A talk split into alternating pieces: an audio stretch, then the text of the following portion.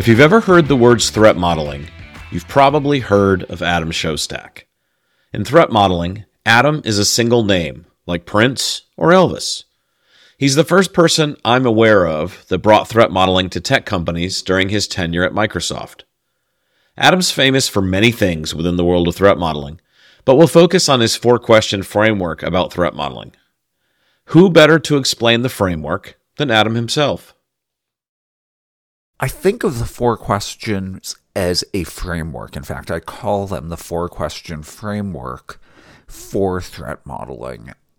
I don't think of them as a methodology because we don't have specific ways of answering them. And that's both a strength and a weakness. It's a strength in that it enables us to vary up the way we answer them. And in varying them up, we can respond to the situations in which we find ourselves. I created the four question framework while I was at Microsoft. And in fact, I created it as five questions. I was trying to simplify how we talked about threat modeling. The first question about requirements and goals has fallen away. Similarly, the first way I represented it was in a loop, in a hamster wheel of pain, to represent that we threat model at the beginning of a project, we threat model as we're creating features, we threat model at the end. The implication was that threat modeling is a never ending chore. So I simplified it to be more linear, and I think that that's a superior approach. The four questions are what are we working on? What can go wrong? What are we going to do about it? And did we do a good job? In the world of threat modeling, we often speak of methodology. Adam states that the four question framework is not a methodology, but it's essential to understand why that is. Some argue that methodology is a religious debate, where their approach is the only way to do threat modeling. Threat modeling methodology is an approach that a practitioner uses to perform threat modeling, consisting of both a process and a set of threats and mitigations for consideration. Many different methodologies exist, and we'll unpack many of them over time. But for now, you may have heard of Stride or LINDDUN, PASTA or No Dirt. These all represent different methodologies for performing threat modeling. As Adam said, the four questions are not a methodology. The four questions are a way to simplify threat modeling at its core. The four questions are simple. Simple always equals more secure. When something is simple, it's easier to explain to the people that need to internalize it. The four questions are a great place to start and are the foundation for how most people approach threat modeling. Let's dive deeper into the four questions because it is the easiest way to begin threat modeling. You don't have to remember a million details or facts or implement a 27 step process for success? The four questions are simple by design. They lead you down a path slash process that generates a meaningful outcome. The first question, what are we working on, is a scoping question. And our friend Izar likes to say threat model every story, in which case, what are we working on is what are we working on in this story? Or if what we're working on is a big waterfally project, say Windows or a rocket ship or a self driving car, what we're working on can be an overall question.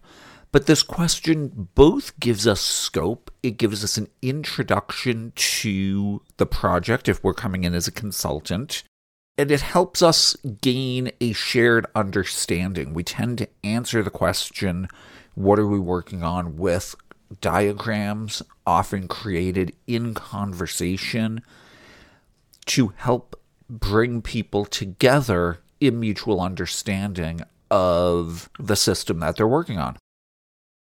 With this question, as Adam said, we're addressing the scope of a given threat model. We want to encourage people to threat model whatever they are personally working on. So when a person answers this question, they can narrow the scope to a manageable size.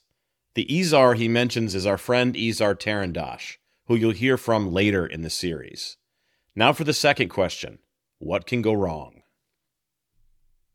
the question of what can go wrong is both the heart of threat modeling and the hardest part of threat modeling.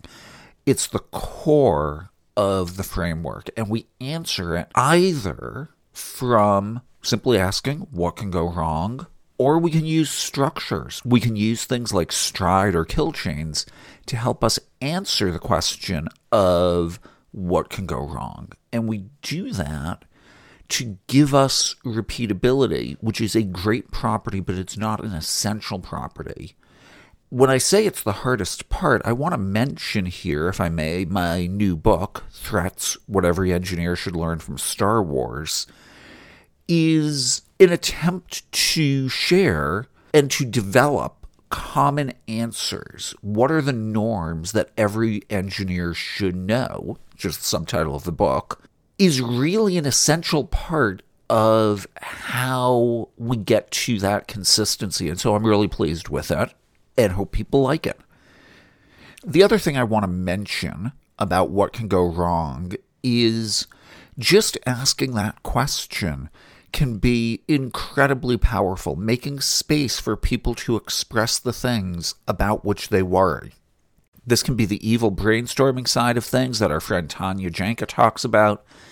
This can be the use of fortunately, unfortunately, where I say, fortunately, we've encrypted that data, and you say, unfortunately, the key is stored on the local machine.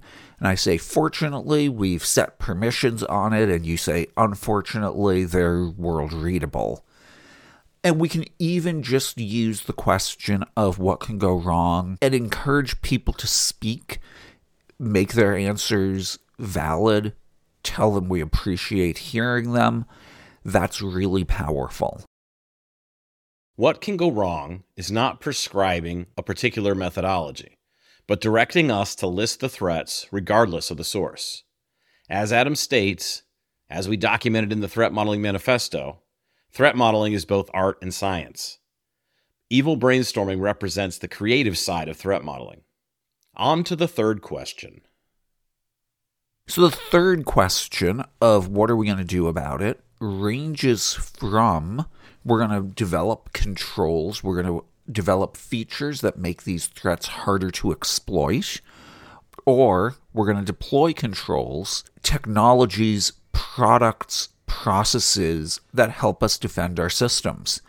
And when it's hard to develop or deploy controls, we can go towards risk management where we can eliminate, accept, or transfer risk. And I think the relationship between a risk and a threat is a risk is a quantified threat where we start to focus on likelihood and impact to help us decide between the various ways in which we do risk management because the controls are difficult to develop, deploy, operate, make the system unusable, etc. Mitigations are the key value driver of threat modeling. Without mitigations, we're wasting time dreaming up threats that will never be resolved. Mitigations dictate the positive security change that occurs because of discovering the threats.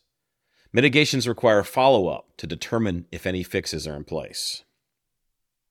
So, the final question in the four question framework is Did we do a good job?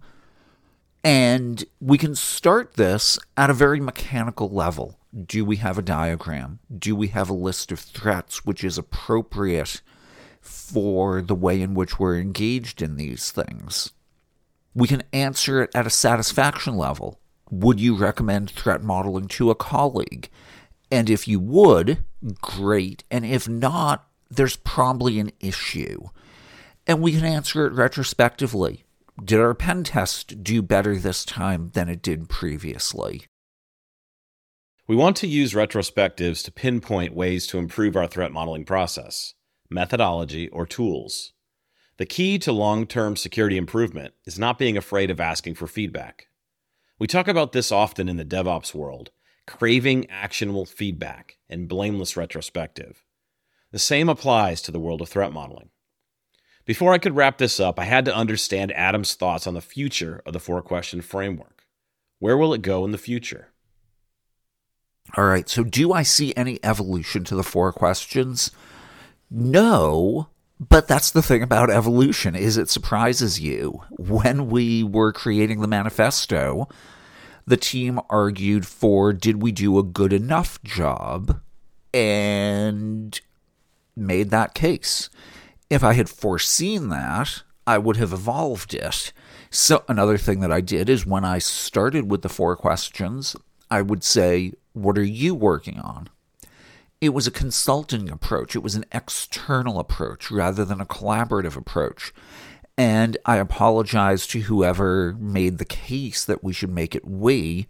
They made a strong case. And so now I talk about the four questions in terms of what are we working on? What are we going to do about it? The four question framework for threat modeling is a foundational approach. We see many different organizations building their threat modeling programs using this approach. The reason it's so successful is simple. The method is simple.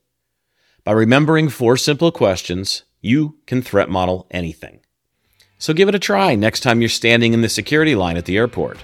But a tip from my experience don't share the results with them in real time. They may not share the same sense of humor that you do.